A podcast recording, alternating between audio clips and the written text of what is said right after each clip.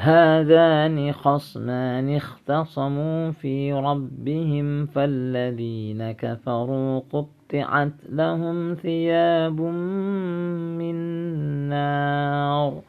يصب من فوق رؤوسهم الحميم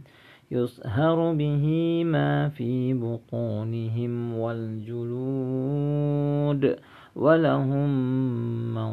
مضامع من حديد